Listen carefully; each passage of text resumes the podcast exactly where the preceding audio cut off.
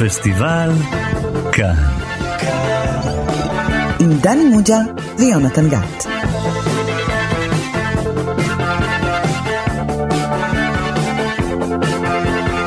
שלום לכם, אתם איתנו שוב בתוכנית הקולנוע הרדיפונית של תאגיד השידור הציבורי. אני יונתן גט, ומולי יושב ראש המחלקה לקולנוע בבית ברל, הלא הוא דני מוג'ה. היי דני.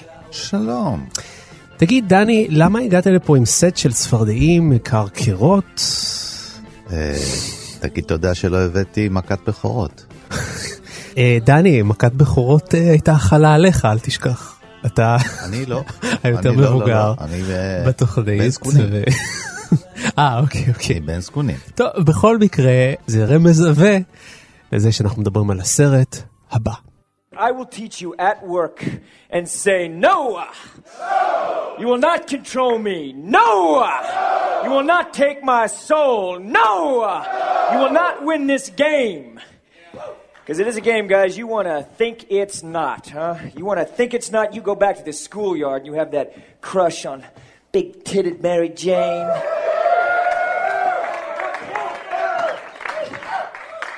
Respect the cock. כן, שמענו קטע מתוך הסרט מגנוליה, סרטו של פול תומאס אנדרסון משנת 1999. דני, למה קרה לנו פתאום מצב כזה שאנחנו מדברים על הסרט הזה מגנוליה? בכל זאת סרט שהוא בלתי פתיר, לא מפוענח, יש כאלה שטוענים שהוא מעצבן. האם אנחנו לא מרחיקים מאיתנו קהל שיגיד, רגע, פסטיבל כאן היא תוכנית קולנוע קוהרנטית, מובנת, סדורה, אינטליגנטית, מושכת קהל, יש שם מנחה מצוין, במיוחד הצעיר הזה. מה אתה אומר? אולי בגלל כל הסיבות שאמרת. בעצם אני הסברתי. כי הוא לא מפוענח, כי הוא מטריד, כי כמו שאמרת, יש כאלה שחושבים שהוא טרחני וארוך וארחני וחסר פשר. 189 דקות, דני מוג'ה. יפה, ויש אחרים שחושבים שזהו סרט נפלא וחשוב ופורץ דרך, ופול תומאס אנדרסון הוא בוודאי במאי שראוי להגיע לתוכנית הזאת, כי הוא, אתה יודע, אבל רגע דני, לפני שאתה מצטדק, אתה יכול לעשות לנו איזשהו תקציר יפה, מעניין, אבל תשמע, הסרט הוא יותר משלוש שעות, האם אתה יכול לעשות לנו תקציר של 3 דקות? זה מאוד קשה, לא בגלל שהוא ארוך, בגלל שזאת לא באמת עלילה אחת. כן. זה סדרת עלילות. אנחנו לא באנו פה עכשיו לשמוע את התירוצים האלה. כן, אנחנו באנו לשמוע תקציר. אני אנסה. אל תלחץ, אני סתם שם לך פה סטופר, ונראה אם אתה מצליח, בסדר?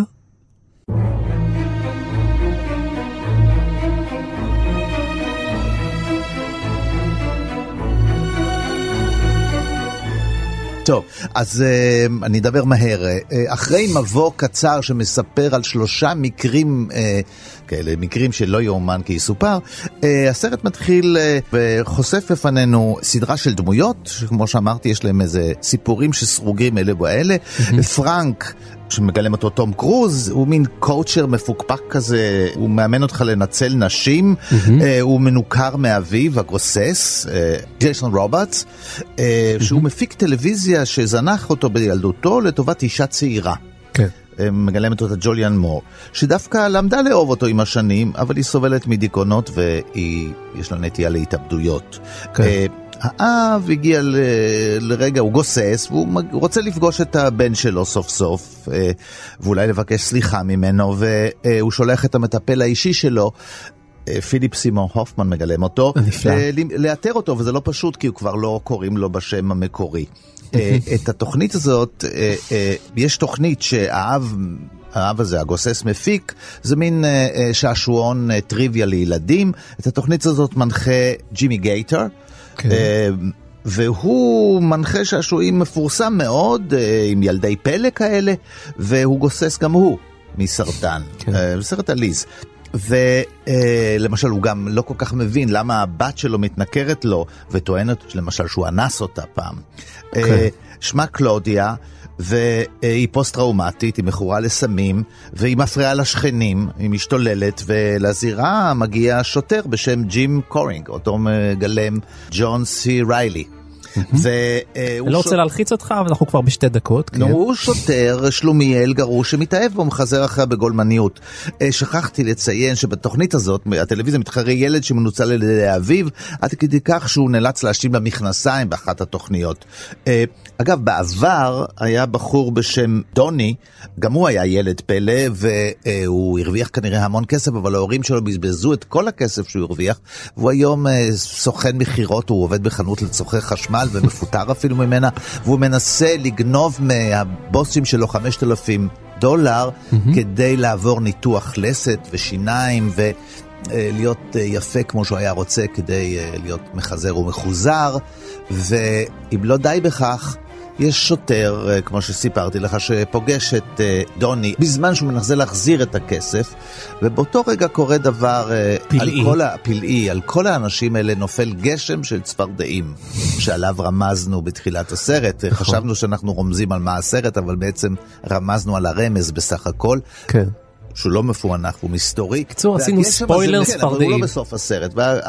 הגשם הזה גורם לכך שג'ים מציל את דוני וגם נהיה מין חבר שלו, כן. והוא גם שולח את ג'ים השוטר בחזרה לקלודיה ולעשות עוד סיבוב בחיזור שלו, כי היא לא קלה. ופרנק הבן הסורר והמורד משתכנע בכל זאת לבוא ולשבת לצד מיטת אביו הגוסס והמת, ואפילו הוא הולך לבקר את אמו החורגת ממנה הוא סולד, והילד המנוצל שסיפרתי עליו, הוא ניגש לאבא שלו ואומר לו, תתייחס אליי יפה יותר. זהו, זה, אתה רוצה לחזור על העלילה הזאת?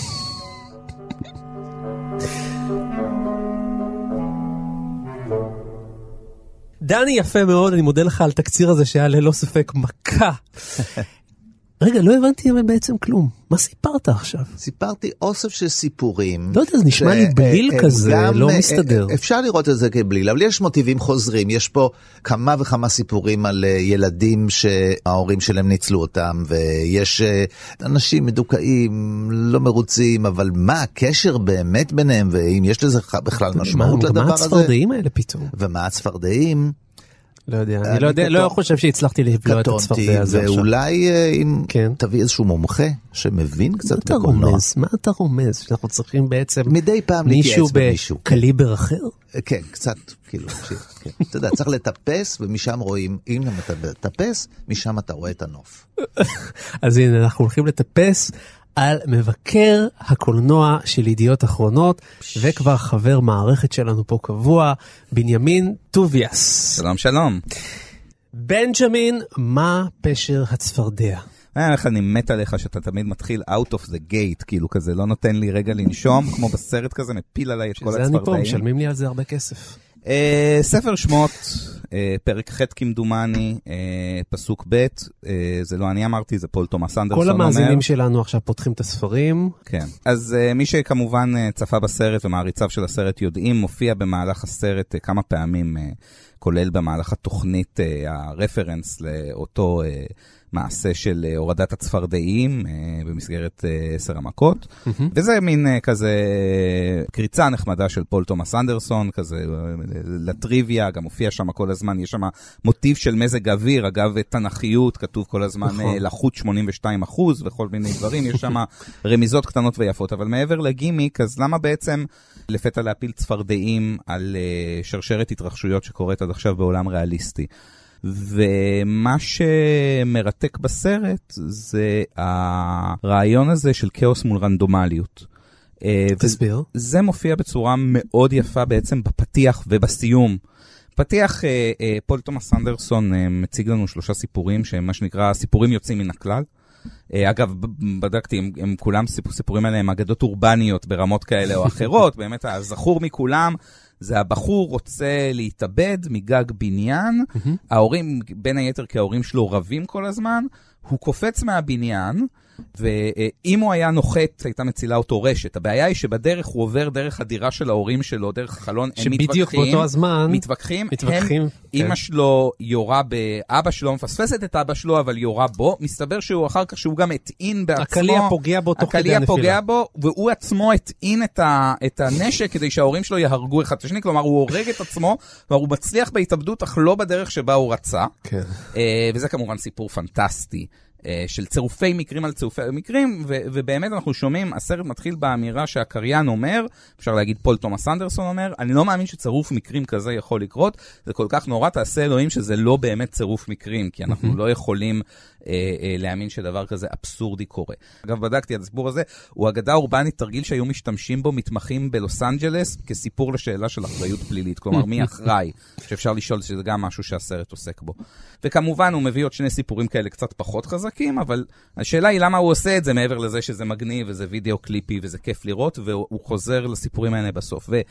הסבר אחד שאני יכול לבוא ולהגיד... שהוא טוען בעצם את הסרט הזה בעולם המאגיה ובעולם הקודש. אני חושב שזה, קצת מעבר לזה, הוא מחפש משמעות בתוך כאוס. כלומר, הוא במידה רבה אומר, אני מציג לכם שרשרת של סיפורים שהם לא קשורים, בחיים מלאי כאוס, כאוטים, אין איזושהי משמעות, ובשליש האחרון של הסרט...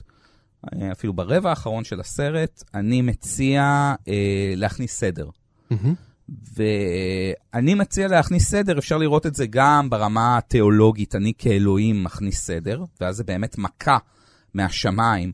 אפשר לראות את זה כעונש, אבל אני לא חושב שזה עונש במובן כי זה לא מופיע כעונש. זה לא מופיע כעונש, למרות שאחת הדמויות, זה נשאר שם מרומז, אחת הדמויות, בדמות שלכאורה אנסה את הבת שלה, אותו ג'ימי גייטור, לכאורה מוצג שהבית נשרף, שהבית שלה נשרף, והוא היחיד שאגב לא מקבל התרה בסוף, לא רואים מה קרה איתו. אבל נרמז שכאילו כאן יש איזשהו עונש אלוהי, אבל זה לא בהכרח עונש כמו הרעיון של...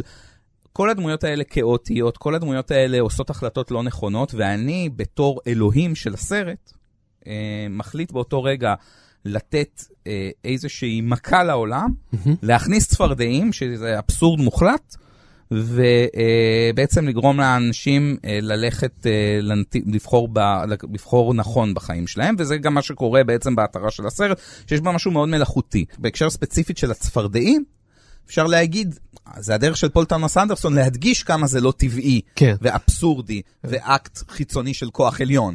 זו אחת הסיבות שאני מאוד אוהב את הסרט, ואני אומר את זה כאדם לא דתי, שאין כאן, יש מידה של אירוניה בכל המעשה הזה. כלומר, זה לא רק... שגם הסרט הוא סוג של דת. נכון. גם התעשייה הזאת היא סוג של דת. בדיוק. זה לא החטא ועונשו. שוב, זה לא סרט, נקרא לזה, אוהבים לא להשתמש במילה בסרטים בתקופה, זה לא פוסט-מודרני במובן ה... לא, זה חלוטין פוסט-מודרני. אני אומר, זה לא סרט פוסט-מודרני במובן השטחי של המילה, שלפתע במאי נכנס לסרט ואומר, אבל כן, זו הדרך המאוד יפה של אנדרסון להכניס אותנו לרעיון שיש כאן מספר ומעשה מכוון. והוא האיש שמכוון את הדבר הזה. זה מעניין מאוד לראות שזה גם מגיע בתקופה שבאמת סרטים, זה נקרא Class of 99, הסרטים של 1999, רגע לפני סוף המילניום. אנחנו מקבלים מועדון קרב שיצאנו לדבר עליו, ג'ון מלקוביץ', American Beauty. אפילו American Beauty, ולפתע גל של סרטים שבהם עוסקים באיזשהו עולם שנבנה בתוך סרט, וכוח חיצוני שמשפיע עליהם, וכמובן אחת הפרשנויות המאוד בסיסיות זה שכאילו זה הבמאי, ומה שאני מאוד אוהב בסרט הזה זה שאפשר במידה רבה לשאול את השאלה לאיזה כיוון הולך, האם הוא הולך על הכיוון הבמאי הוא אלוהים, ואז זה כמובן חתיכת אגו טריפ, כלומר להגיד אני פול תומאס אנדרסון הבמאי של הדמויות האלה, או ללכת דווקא לכיוון השני, לבוא ולהגיד גם בעצם אלוהים וגם בעצם התנ"ך וכל הסיפורים התנ"כיים האלה שאומרים הכל יהיה בסדר או יש איזשהו חטא ועונש, בסוף זה סיפורים. וסיפורים שדרכם אנחנו מנסים לתת לעצמנו תקווה. The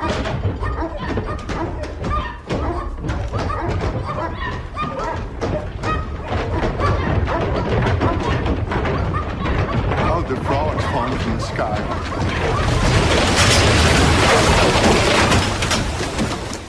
זה מעניין שפול תומאס אנדרסון בחר דווקא בצפרדעים.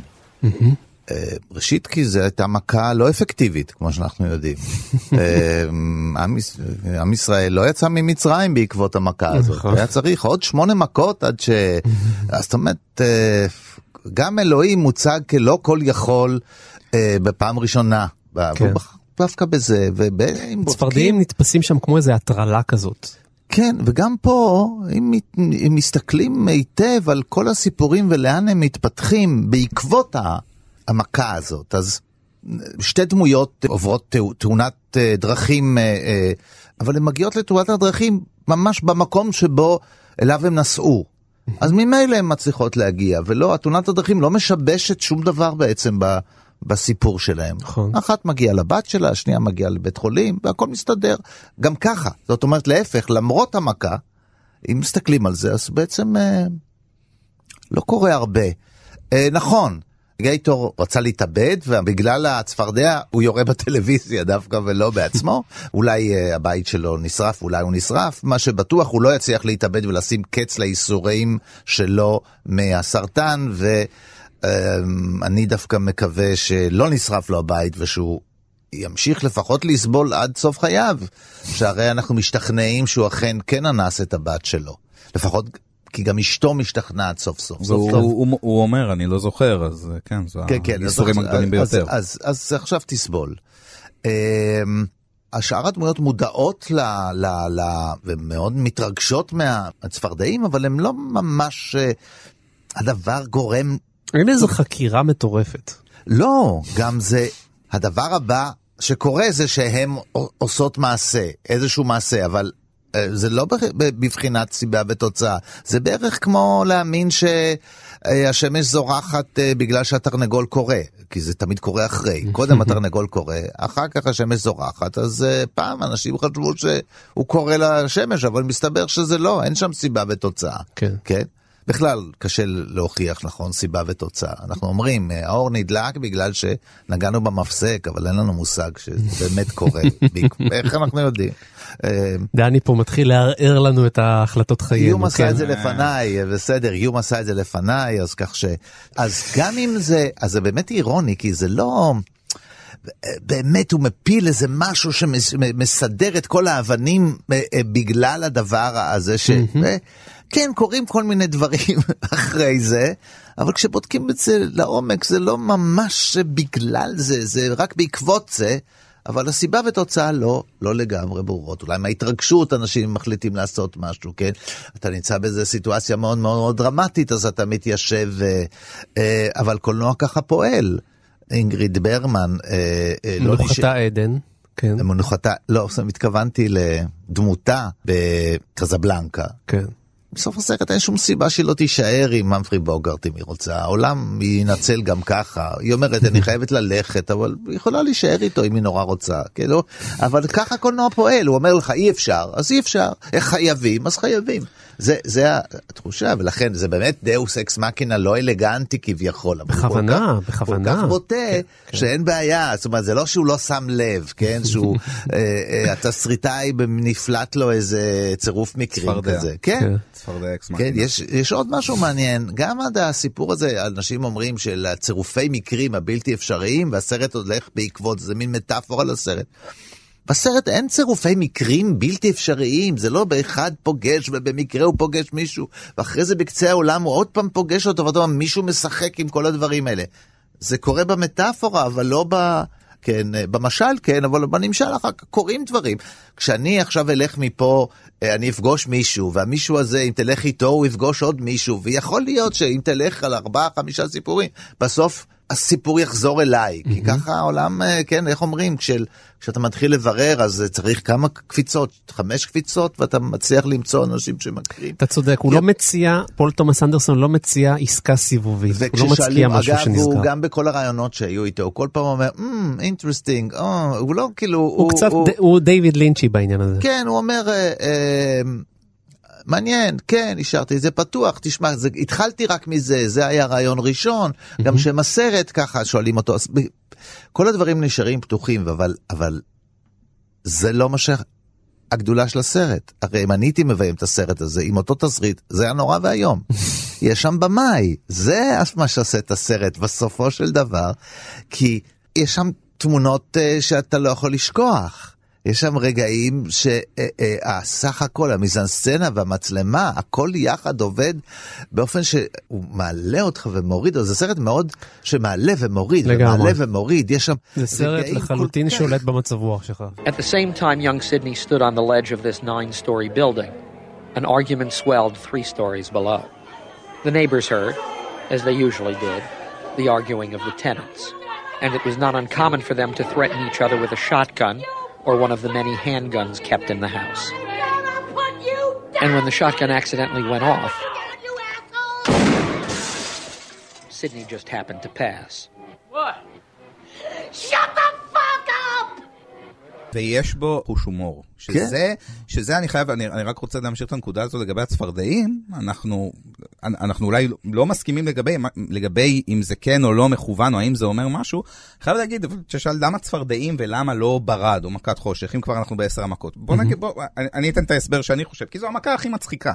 כלומר, יש מידה, וגם דיברנו על זה, יש מידה של אבסורד בכל הדבר הזה, שהצפרדעים, וזו סצנה גם שבנוסף אחר שהיא דרמטית, והיא what the fuck, שהיא נורא נורא נורא מצחיקה, כלומר היא נורא, אם הם זוכרים, צפרדע נופלת על הפה של וויליאם אייץ' מייסי ודופקת לו את השיניים וכדומה, כלומר גם בתוך המהלך הזה הוא גם קצת צוחק על עצמו, ואני חושב שבעבר לזה שיעור בבימוי זה נכון בסרט שהוא בסוף כל כך כבד מבחינת תסריט, כלומר כל כך עוסק באמת במעשים של גילוי עריות וניצול ו דברים איומים ונוראים, בסוף יש לך במאי שקצת צוחק על עצמו, כלומר הוא אומר, אם אני מכניס את אלוהים פנימה, אני אכניס בעצם את המכה הכי הכי הכי אבסורדית, הכי גרקטסקית, הכי אבסורדית, וזה משהו שחוזר במהלך הסרט כמה וכמה פעמים, שוב, דיברנו על,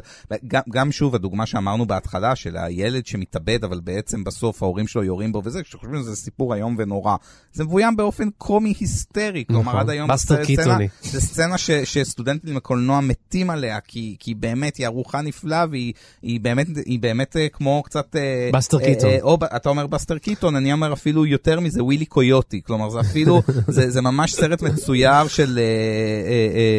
מצויר של שבת בבוקר. שבכלל זה סצנה שמוצגת לנו במין פאורפוינט כזה, כי יש פתאום עיגולים וחיצים ומפן.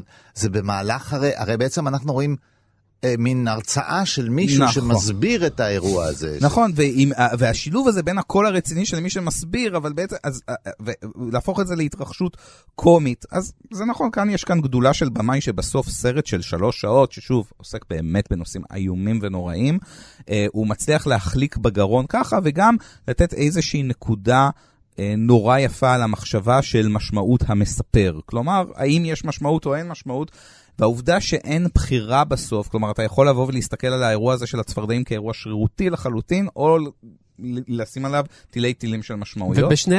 ובשניהם זה עובד. בעיניי זו באמת גדולה של במאי.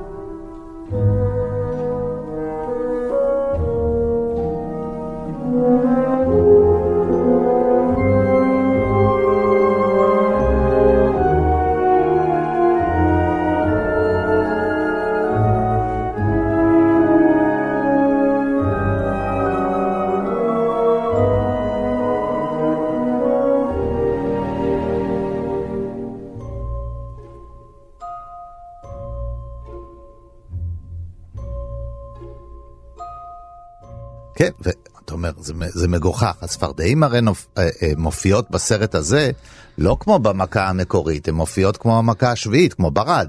נכון. בכלל, מגיעות מלמעלה, היצורים האמפיבים האלה, שצריכים לצאת מהמים על היבשה, לא, פה הם נופלים עם... ניתחים, וחלקם... חלקם מגיעים פגרים, כי הם פשוט ניתחים על הרצפה.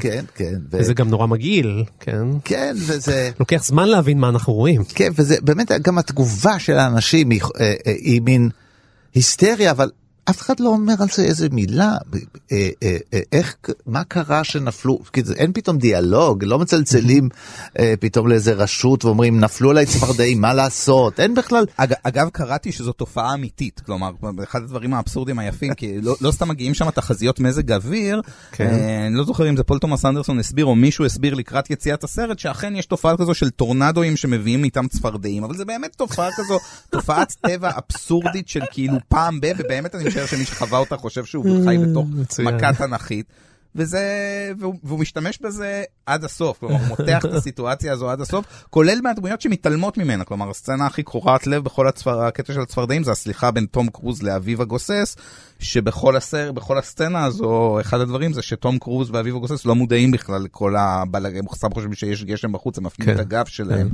אל האירוע הזה. וזה גם מאוד אסתטי הרגע הזה, כי יש מין מסך בהיר כזה, איזה וילון, ואז הצפרדעים נופלות כצלליות כאלה, זה מסך צלליות, מופע צלליות, וכמובן, בגלל שזה דרך התודעה, אז הן נופלות גם במין סלואו מושן כזה, לא בדיוק במהירות שבה, זה לעומת... אתה יודע מה זה מזכיר? את הציורים של מגריט.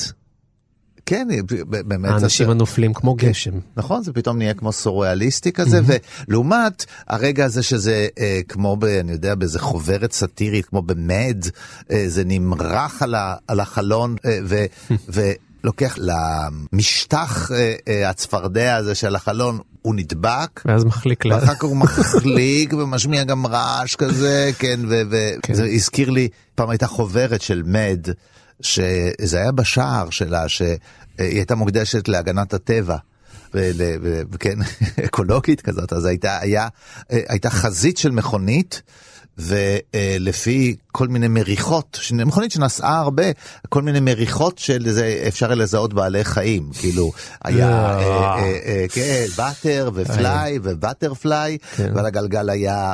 רקון בגלגל אחד, וצב בגלגל, הכל משטוח כזה. אז גם פה יש מין משהו גרפי פתאום, שככה... אני מבטיח לך שפול תומאס אנדרסון ודאי אהב את מגריט, וגם על פי מגריט, גם פול תומאס אנדרסון אומר, לא רק שהסוריאליזם בא מבפנים, אלא הסוריאליזם הוא מכת טבע, בניגוד לסלבדור דלי למשל, שאצל סלבדור דלי, הסוריאליזם, הוא תשוקה ספרדית כזאת, היא מתפרצת, עם צבעים ואנרגיה וכיף, ואתה מסתכל על הציורים שלו ואתה אומר, וואו, איזה קרקס אדיר של דמיון וחלומות. אצל מגריט, הסוריאליזם, זה דבר שנחפה עליך, זה מכה, זה אנשים נופלים עכשיו, זה, כי ככה, אין הסבר לזה. ככה גם אצל פול תומאס אנדרסון. הצפרדעים יורדות כגשם, כי ככה, אין, זהו, אין עכשיו הסבר. אתה צריך לחיות עם זה, מקסימום תפתח מטריה. I am the one who's in charge. I am the one who says yes. No. Now. Here.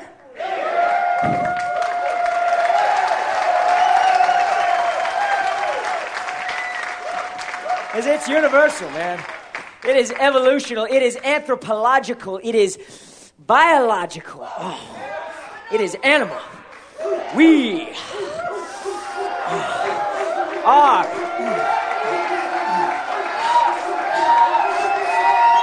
men.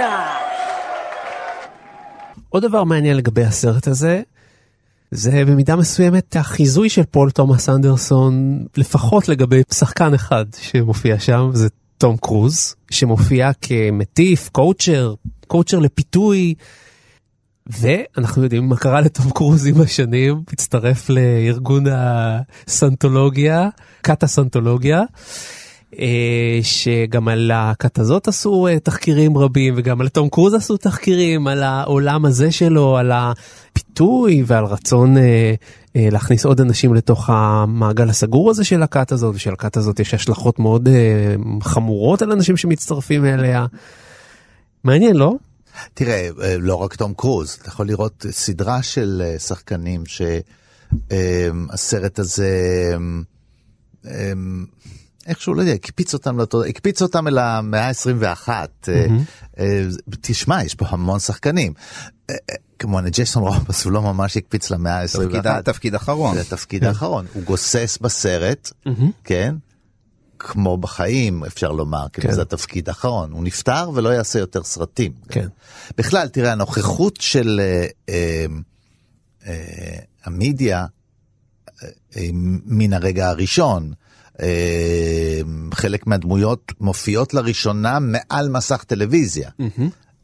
איך שצופה בהם מישהו שאולי אחר כך יפגוש אותם או לא, אבל בבית שלו. זאת אומרת, זה הפער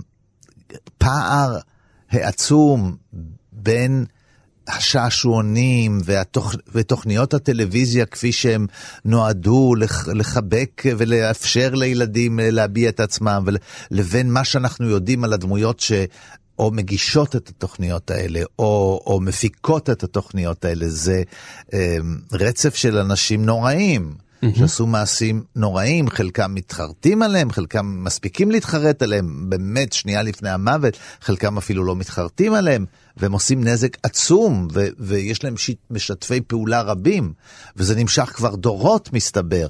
כן, יש לנו קורבן עבר וקורבן הווה של אותה תופעה, של הניצול הזה של ילדים, ו... המדיה היא שותפה, זה באמת סרט גם שהיום לא היו עושים אותו, כי הטלוויזיה היא כל כך מרכזית בו, ואין בכלל נוכחות לניו מדיה, כן, היא עוד לא נמצאת שם, זה עדיין הסרט, כן, זה עדיין הטלוויזיה, כן, אז כאילו יש בו משהו קצת מסכם את המאבק הזה בין קולנוע וטלוויזיה. Stanley Spector and his brilliant friends, Richard and Julia, can defeat today's adult challengers, Mim, Luis, and Todd. They're moving towards a $500,000 team total and a What Do Kids Know record.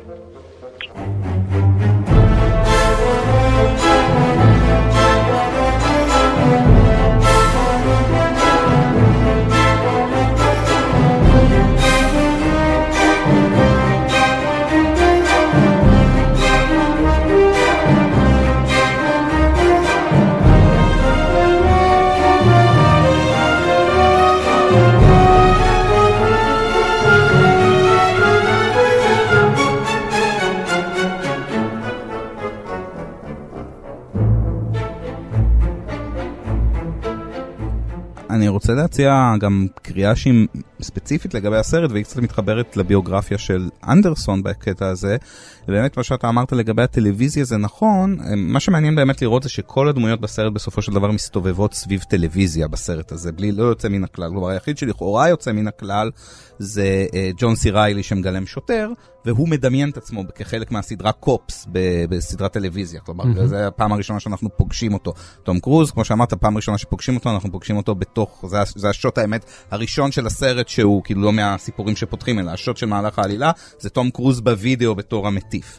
כלומר, במידה רבה זה סרט שהוא כמעט, הייתי אומר, סביב עולם הטלוויזיה ההולך וקווה, של הוליווד, וזה מעניין, כי שוב, סרט שקורה בהוליווד, אנחנו מכירים הרבה סרטים שקורים בתוך הוליווד, הרוב הם עוסקים בהפקת סרטים, ואנחנו נורא נהנים לראות אותם, סנסט בולווארד, או השחקן, וכדומה, וכאן זה עולם הטלוויזיה, שיש בו משהו עלוב יותר, וקטן יותר, וקטנוני יותר. תמיד הקולנוע מציג את הטלוויזיה כעולם עלוב יותר, מסוכן יותר, ממכר יותר. אבל כאן יש גם אלמנט אישי של פול תומאס אנדרסון, שצריך להגיד, לא הרבה פעמים מחברים, כי הוא לא אוהב כל כך לדבר על עולמו האישי. הסרט הזה במידה רבה הוא כולו בצל היחסים של פול תומאס אנדרסון עם אביו, ארני אנדרסון, שהיה בעצמו סוג של קריין טלוויזיה, זה לא הוליווד, זה מה שנקרא סן פרננדו ואלי, כמו שאמרנו, הצד של הוליווד, כלומר, באמת האולפני טלוויזיה שהם פחות זוהרים והם פחות זה, הוא היה קריין מאוד חשוב שם בשנות ה-70, הייתה להם מערכת יחסים בעייתית, הוא מת ב-1997, שנתיים לפני שהסרט יצא להקרנים, ובמידה רבה, דיברת על תום קרוז, איך הסרט הזה מנבא את תום קרוז, אז זו הבחנה יפה, אבל הרבה לפני שהוא מנבא את תום קרוז, אני חושב שזה הייצוג של פול תומאס אנדרסון את עצמו כמעט, כלומר, אם רואים על אבות ובנים, בסרט הזה, פול תומאס אנדרסון הוא גם הילד המכונן שאבא שלו מנצל אותו, אבל יותר מזה הוא תום קרוז, הילד הזועם שכועס על אבא שלו כל כך, שהוא מדמיין את עצמו כמין יצור מיני ללא אב פרוע, שמקלל הרבה ולא אכפת לו, והוא לוקח מה שהוא רוצה, עד שכמובן הוא נשבר מול אביו הגוסס, שזה אחד הדברים הבודדים שפול תומאס אנדרסון אמר לפני, אחרי הסרט הזה, שבאמת הסצנה, התוודע שהסצנה של ההתאמתות בין תום קרוז לבין האב הגוסס, זה קצת משקף את מה שהיה לו עם אביו בשעות האחרונות שאביו היה בחיים, ג'ייסון רוברטס בסרט הזה, ובמידה רבה זה המקום שבו הסרט הוא באמת סרט מאוד מאוד אישי, כלומר מתוך כל הזיקוקי דינור והדברים היפים, זה סרט על הורים וילדים בפאתי הוליווד, שבעצם זה חלק מהמשחק גם, מבהירים לנו, אני לא חושב שיש בסרט הזה באמת דמות רעה, אפילו לא האב שגורר את הבן שלו מתוכנית שעשועים אחת לאחרת, בסופו של דבר זה נחשב שם ללגיטימי, ונחשב שם, הנה, לתת עתיד טוב יותר לבן שלך, אז אם הבן שלך הוא גאון, אז קח אותו לתוכניות אירוח. ויש כאן משהו מאוד מאוד יפה, הדרך הפרידה הזו, הרעיון שבאמת אנחנו רואים, כאילו האבות כאן הם איזשהו כוכב שבט, והילדים כוכבי לכת שמסתובבים סביביו, והכל הולך וקווה. וזה פורטרט נורא נורא נורא יפה, של חלק מסוים מהוליווד שאנחנו אולי פחות מכירים, והוא פחות זוהר ופחות יפה, על ילדים שככה חגים סביב הוריהם, בעולם הזה של תעשיית הבידור, שהולך וקווה. I can remember things, but not right there. You know? Yeah, what the fuck, you know? I've seen it before. Oh, other fucking assholes like me. Nah, there's no asshole like you. You cocksucker. How come every word you use is either cocksucker, shitballs, or fuck? Do me a personal favor. I go fuck myself. You got it. ומשהו שמעניין לראות לגבי הסרט, למה קוראים לסרט מגנוליה, אז יש כל מיני הסברים שנתנו לאורך השנים וכדומה, אבל אחת הסיבות שהיא סיבה די פשוטה, משהו שאנחנו לא רואים בסרט, זה שבמקור פול תומאס אנדרסון הוא רצה לעשות סרט שכולו קורה במגנוליה אבניו בלוס אנג'לס, אחת מהסדרות הארוכות בלוס אנג'לס שלדעתי היא ככה נפרסת על פני קילומטרים רבים משכונות עוני ועד שכונות פאר, ורצה שבעצם להבהיר שכל הדמויות חיות בעצם במגנוליה אבניו בלוס אנג'לס.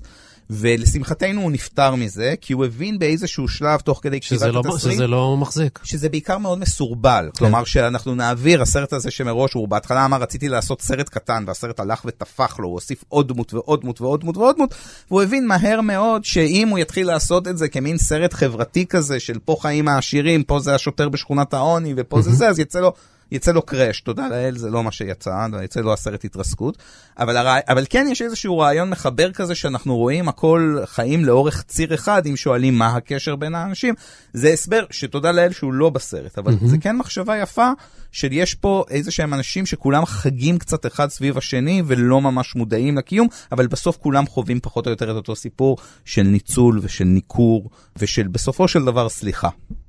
כן, מה שעוזר אולי גם להבין את זה, למשל, אם באמת, בגלל שאין את הרחוב הזה, כן, זה לא סאנסט בולווארד, שהסרט, שם הסרט הוא שם הרחוב, ובילי ויילדר בזמנו הקפיד ששם הסרט מופיע על דש המדרכה בתחילת הסרט, זאת אומרת, השם נמצא בתוך ה... כן, זה אז תחבולה של פיל נואר, כן, כן, הוא גם... where the sidewalks ends, זה כתוב בגיר על הרצפה, זאת אומרת, ואנשים דורכים על שם הסרט. פה לא, אתה, באמת הוא נשאר למה, אף פעם לא מזכירים, אני חושב. נכון. אפילו לא קוראים, נגיד לשוטר, פתאום בוא למגנוליה, יש לא. כן. אבל, ואז, אם הם לא היו מודעים, והם לא לגמרי מודעים, כל אחד מודע רק ל... קטע קטן מתוך הסיפור, אין לו את התמונה הגדולה. אז כשהצפרדעים נופלות, זה כמו שזה יהיה בטח מחר בחדשות, אז כולנו היינו באותו חוויה, כן? זה המרחב המדומיין הזה שהוא מתאפשר על ידי זה שאומרים לך שהייתם בכולם באותה חוויה. כן? למה אנחנו כל כך מחכים, או למה חיכינו שהקורונה תגיע סוף סוף לארץ, שנהיה חלק מהכדור הארץ, כאילו אם זה עוד לא הגיע לפה. אתה עכשיו רוצה להביא לנו את מכת הקורונה לישראל, תגיד לי דני. בסוף אנחנו נצטרך לעבוד פה כאחד העמים. כן, עם מסכות באולפנים. נכון, אבל איך תהיה כאחד העמים? השתתף במגפה. רק אם זה השתתף בסיפור הזה, אז אתה חלק מהתמונה הכללית. זה באמת, תמיד זה משהו מדומיין. אז זה מאפשר להם, כן, להרגיש שהם יכולים לדבר על זה.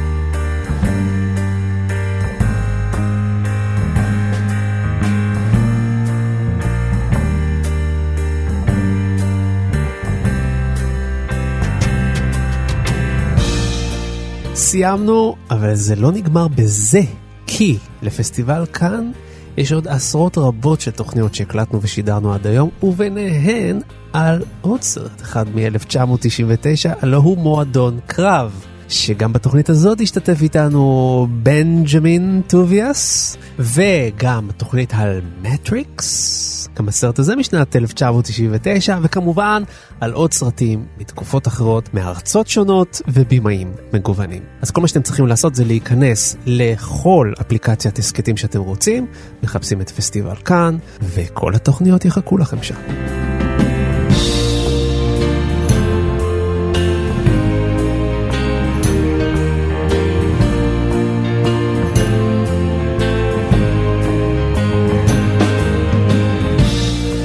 אנחנו רוצים להגיד תודה לטכנאי שלנו שרון לרנר, לאייל שינדלר, לצח סלוצקי ולרות דוד אמיר שהביאו אותנו כאן לשידור. אנחנו רוצים להודות למבקר הקולנוע ולמבקר הבית שלנו כאן בתוכנית, בנימין טוביאס. תודה רבה. ודני מוג'ה, אני רוצה להזמין אותך למסעדה צרפתית בסוף התוכנית שלנו.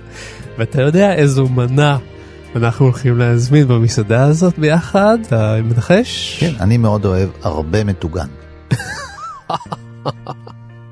ואנחנו נתראה בשבוע הבא עם מאסטרפיס קולנועי נוסף. להתראות. ביי ביי. ביי ביי.